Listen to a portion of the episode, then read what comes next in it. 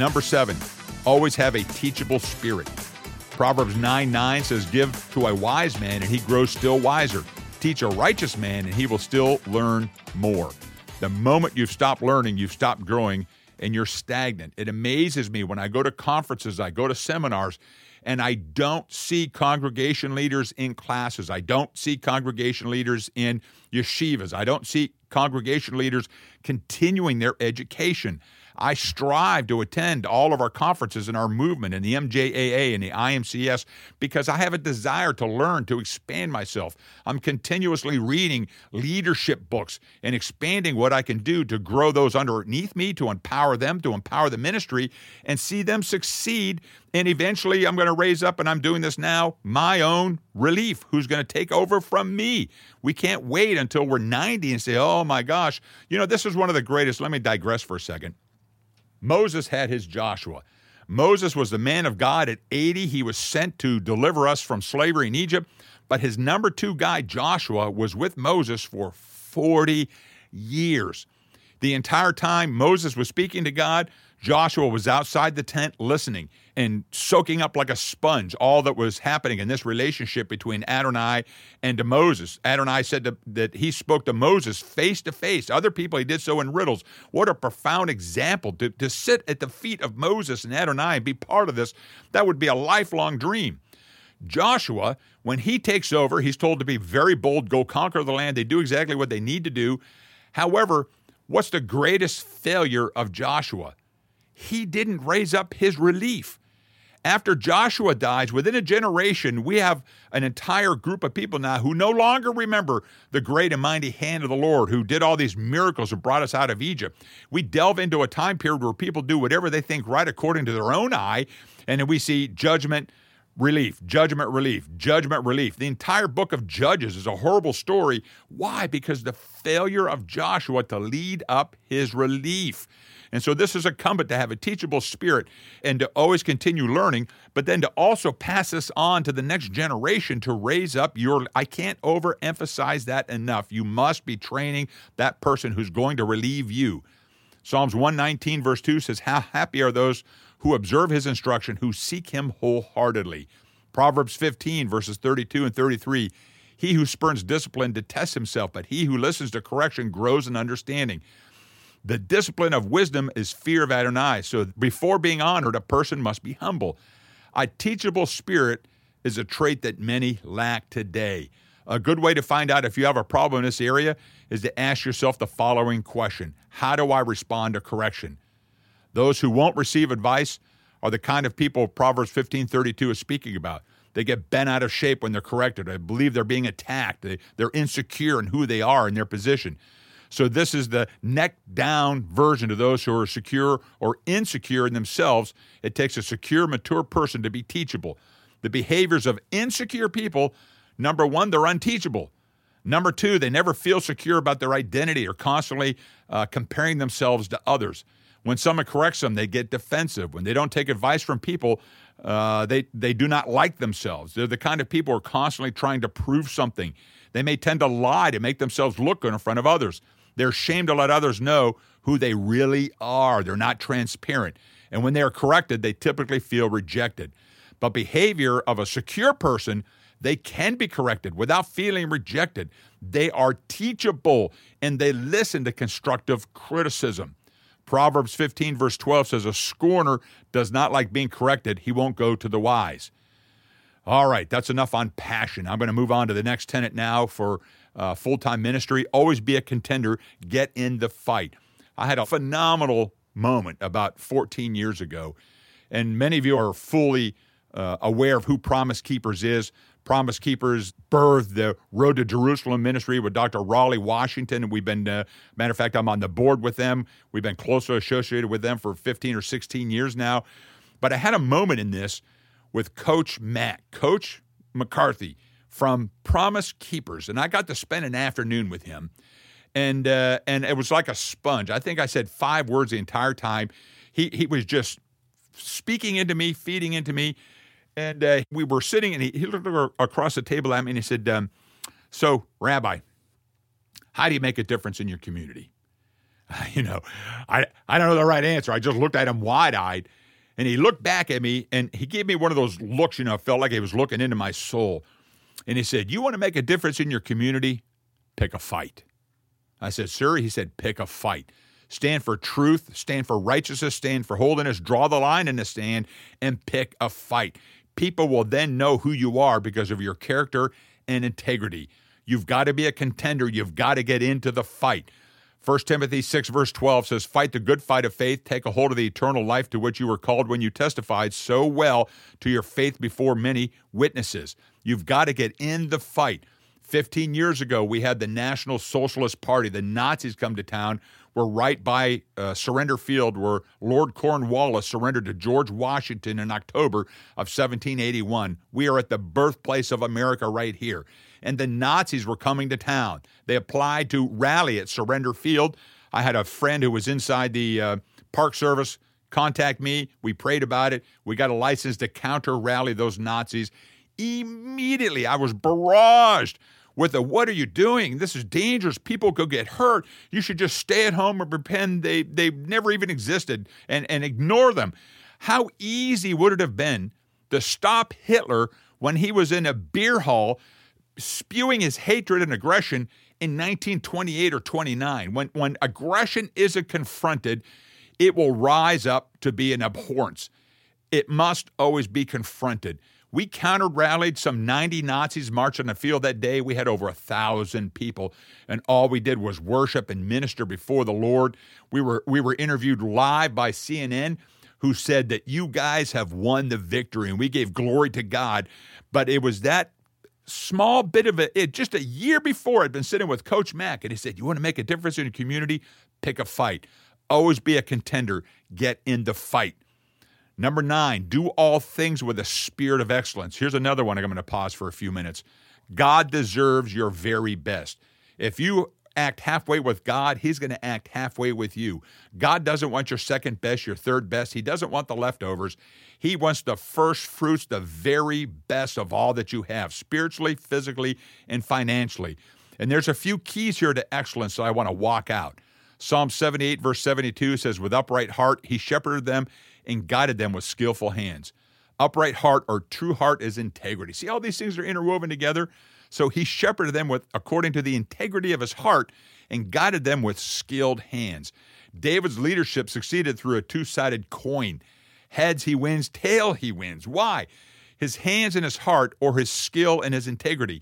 David's unmatched leadership abilities combine both heart and art. To have one without the other leads to failure. Let's look at several keys here in developing excellence. You've got to value excellence. Colossians 3, verse 23. Whatever work you do, put yourself into it as those who are serving not merely other people, but the Lord. Second time I've quoted this. This has to do with excellence. Next, don't settle for average. We have a saying, good enough for the government. We used to say that in Navy all the time, good enough for the government. But that's not good enough for the kingdom of God. He deserves your very best. He deserves your best offerings, your best tithes. He deserves your best attitude, your best skill sets. If you're a psalmist, he deserves your very best song. If you're a speaker, he deserves your very best word. If you're if you're a congregate, he he deserves your very best attendance. You be on time, you dress appropriately, you reveal his glory in all that you do. Don't settle for average. 2 Peter 1, verse 5 So make every effort to apply the benefits of these promises to your life. Then your faith will produce a life of moral excellence. A life of moral excellence leads to knowing God better. Next, pay attention to every detail, every aspect of our life. Matthew 25, verse 21 says, His master said to him, Excellent, you're a good and trustworthy servant. You have been faithful with a small amount, so I will put you in charge of a large amount. Come and join in your master's happiness. Excellence is paying attention to the details.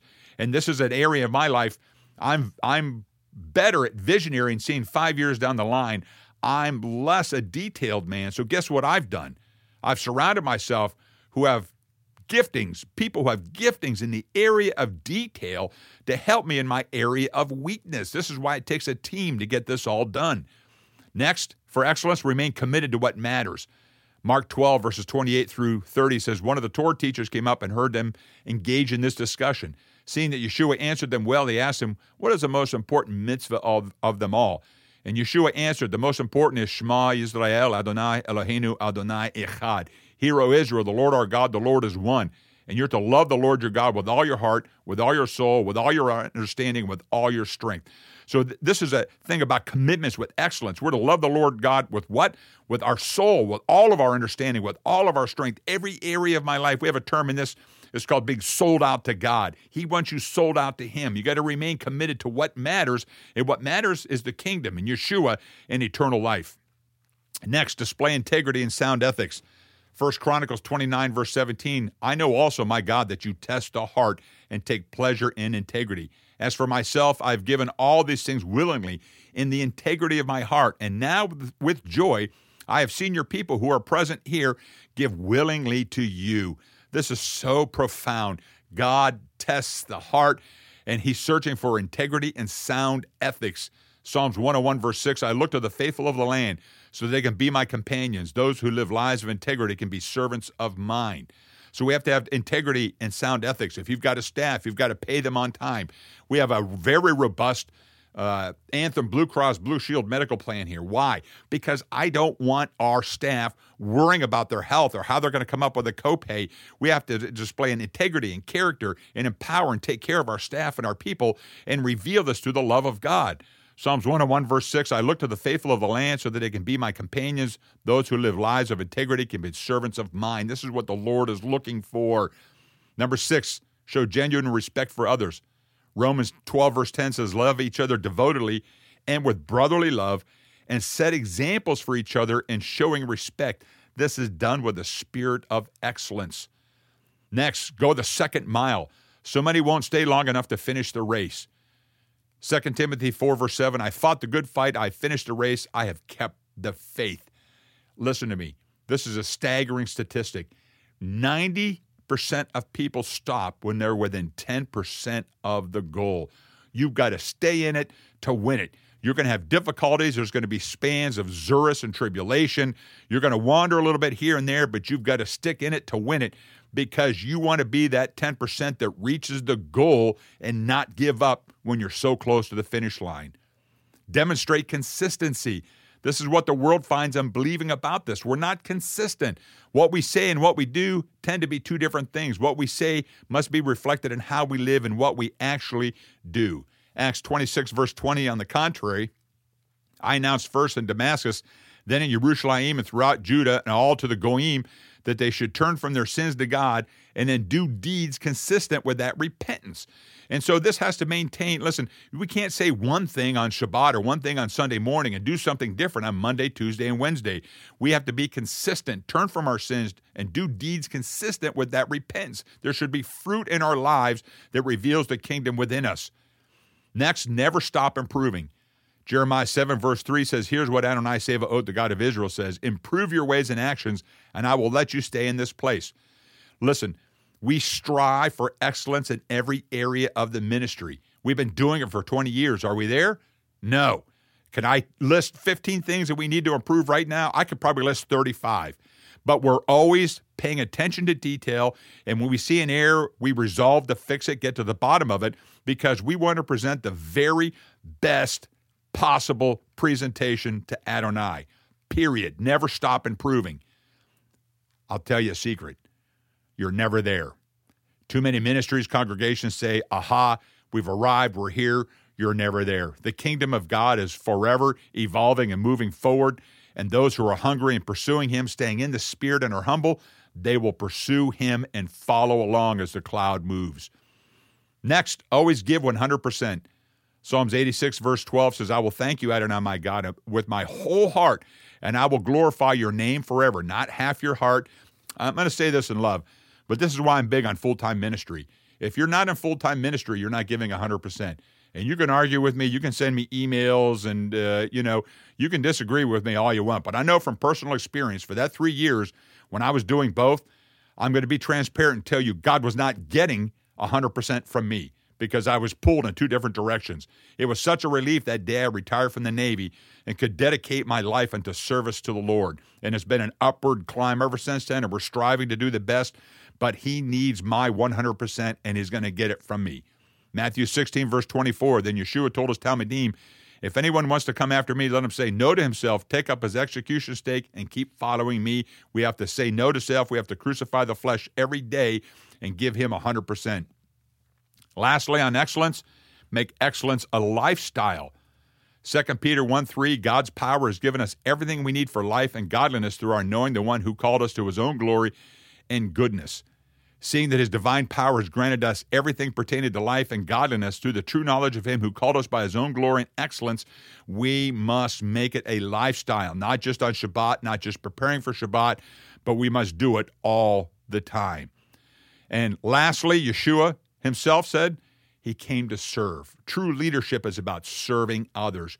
You are a servant when you're a leader of a congregation. Psalms 100, verse 2 says, Serve Adonai with gladness, enter his presence with joyful songs. Luke 10, verses 34 and 35. So he went up to him, put oil and wine on his wounds, and bandaged them. Then he set him on his own donkey, brought him to the inn, and took care of him. The next day he took out two days' wages, gave them to the innkeeper, and said, Look after him, and if you spend more than this, I'll pay you back when I return. This is the Good Samaritan. This is what the Lord wants from us. He wants us to serve. And you must serve without any expectation of getting anything back. You're not doing this for accolades. You're not doing this to get certificates of appreciation. You're doing this to build crowns in heaven, to serve each other. There's two dynamics in relationships in the kingdom us and Adonai, which is up and down, and sideways, like the patibulum of the stake, between each other. And when we serve and love each other, we're serving and loving the Creator who created that other person. To serve is to furnish or supply with something needed or desired to wait on, uh, like a customer in a store, to answer the needs of another, to treat or act toward someone in a specific way as he served me. It's been said that we make a living by what we get, but we make a life by what we give. The key is to find your purpose and help others while you're pursuing it. Danny Thomas said, All of us were born for a reason, but all of us don't discover why. Success in life has nothing to do with what you gain in life or accomplish for yourself, it's what you do for others. Proverbs 11, verses 24 and 25 Some give freely, still get richer, while others are stingy but grow still poor. The person who blesses others will prosper. He who satisfies others will be satisfied himself. One of the greatest causes of negative thinking, of depression, and poor mental health is self absorption. Selfishness inclines people towards failure because it keeps them in a negative mental rut.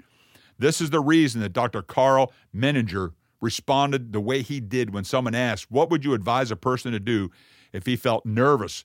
Uh, what would you advise a person to do if he felt a nervous breakdown coming on? Most people expected him to reply, consult a psychiatrist, because that was his profession. To their astonishment, Dr. Menninger replied, Lock up your house, go across the railway tracks, find someone in need, and do something to help that person. Most people will focus all their attention on themselves. They do so because they feel they're missing something in their lives, so they're trying to get it back. That's why Dr. Menninger says generous people are rarely mentally ill people because they're serving others. And when you serve someone else, you yourself will be satisfied. Numbers 8, verses 11. And Aaron will offer the Levites before Adonai as a wave offering from the people of Israel so that they may do Adonai's service. Ezekiel 44 16, they will enter my sanctuary, approach my table to minister to me and perform my service. 2 Corinthians 9, verses 11 through 14. You'll be enriched in every way so that you could be generous in everything.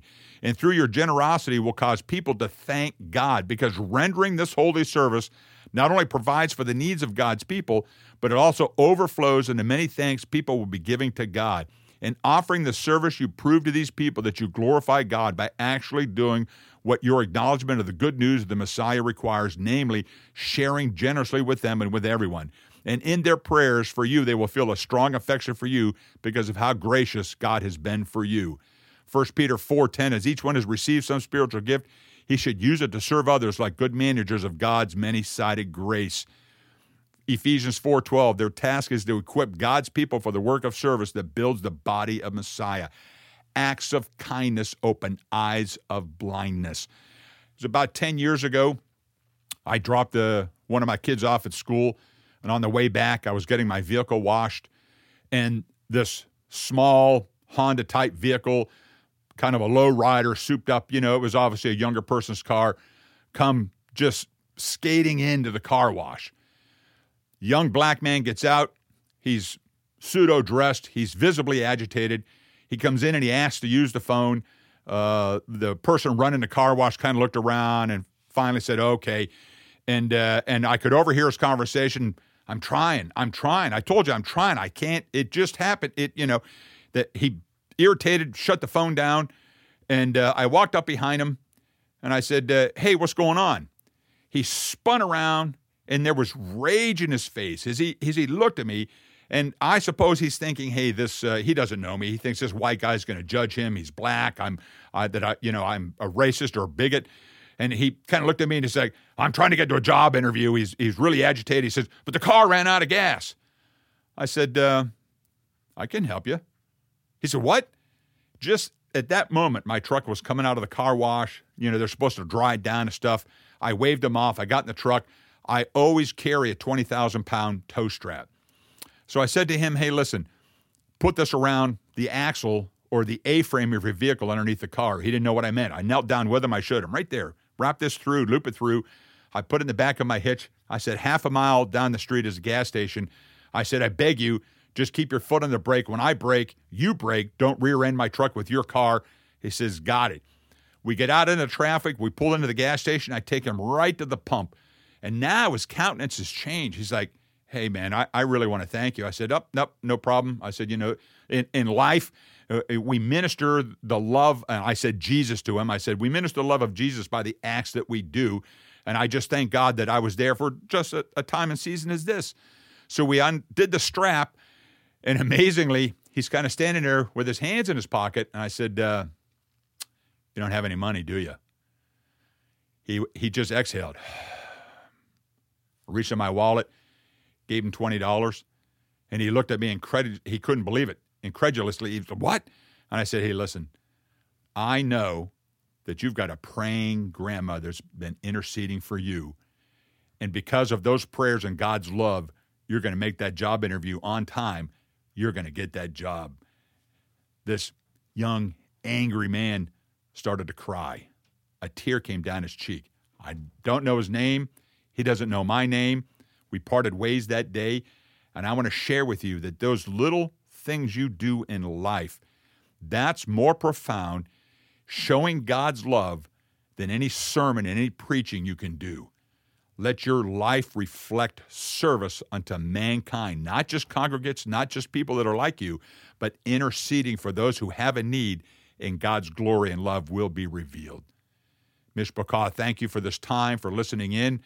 I pray you generate your own supernatural stories of divine intervention from the heavenly throne room. May your life be a light to a darkened world and God's glory be revealed in all that you do. I'm praying that you become a successful congregation leader, a psalmist, a worshiper, children's ministry, Shabbat school ministry leader, youth leader, whatever it is. I pray that God lift you up to your destiny and you excel in all that you do. May the Lord bless you and keep you. Shalom.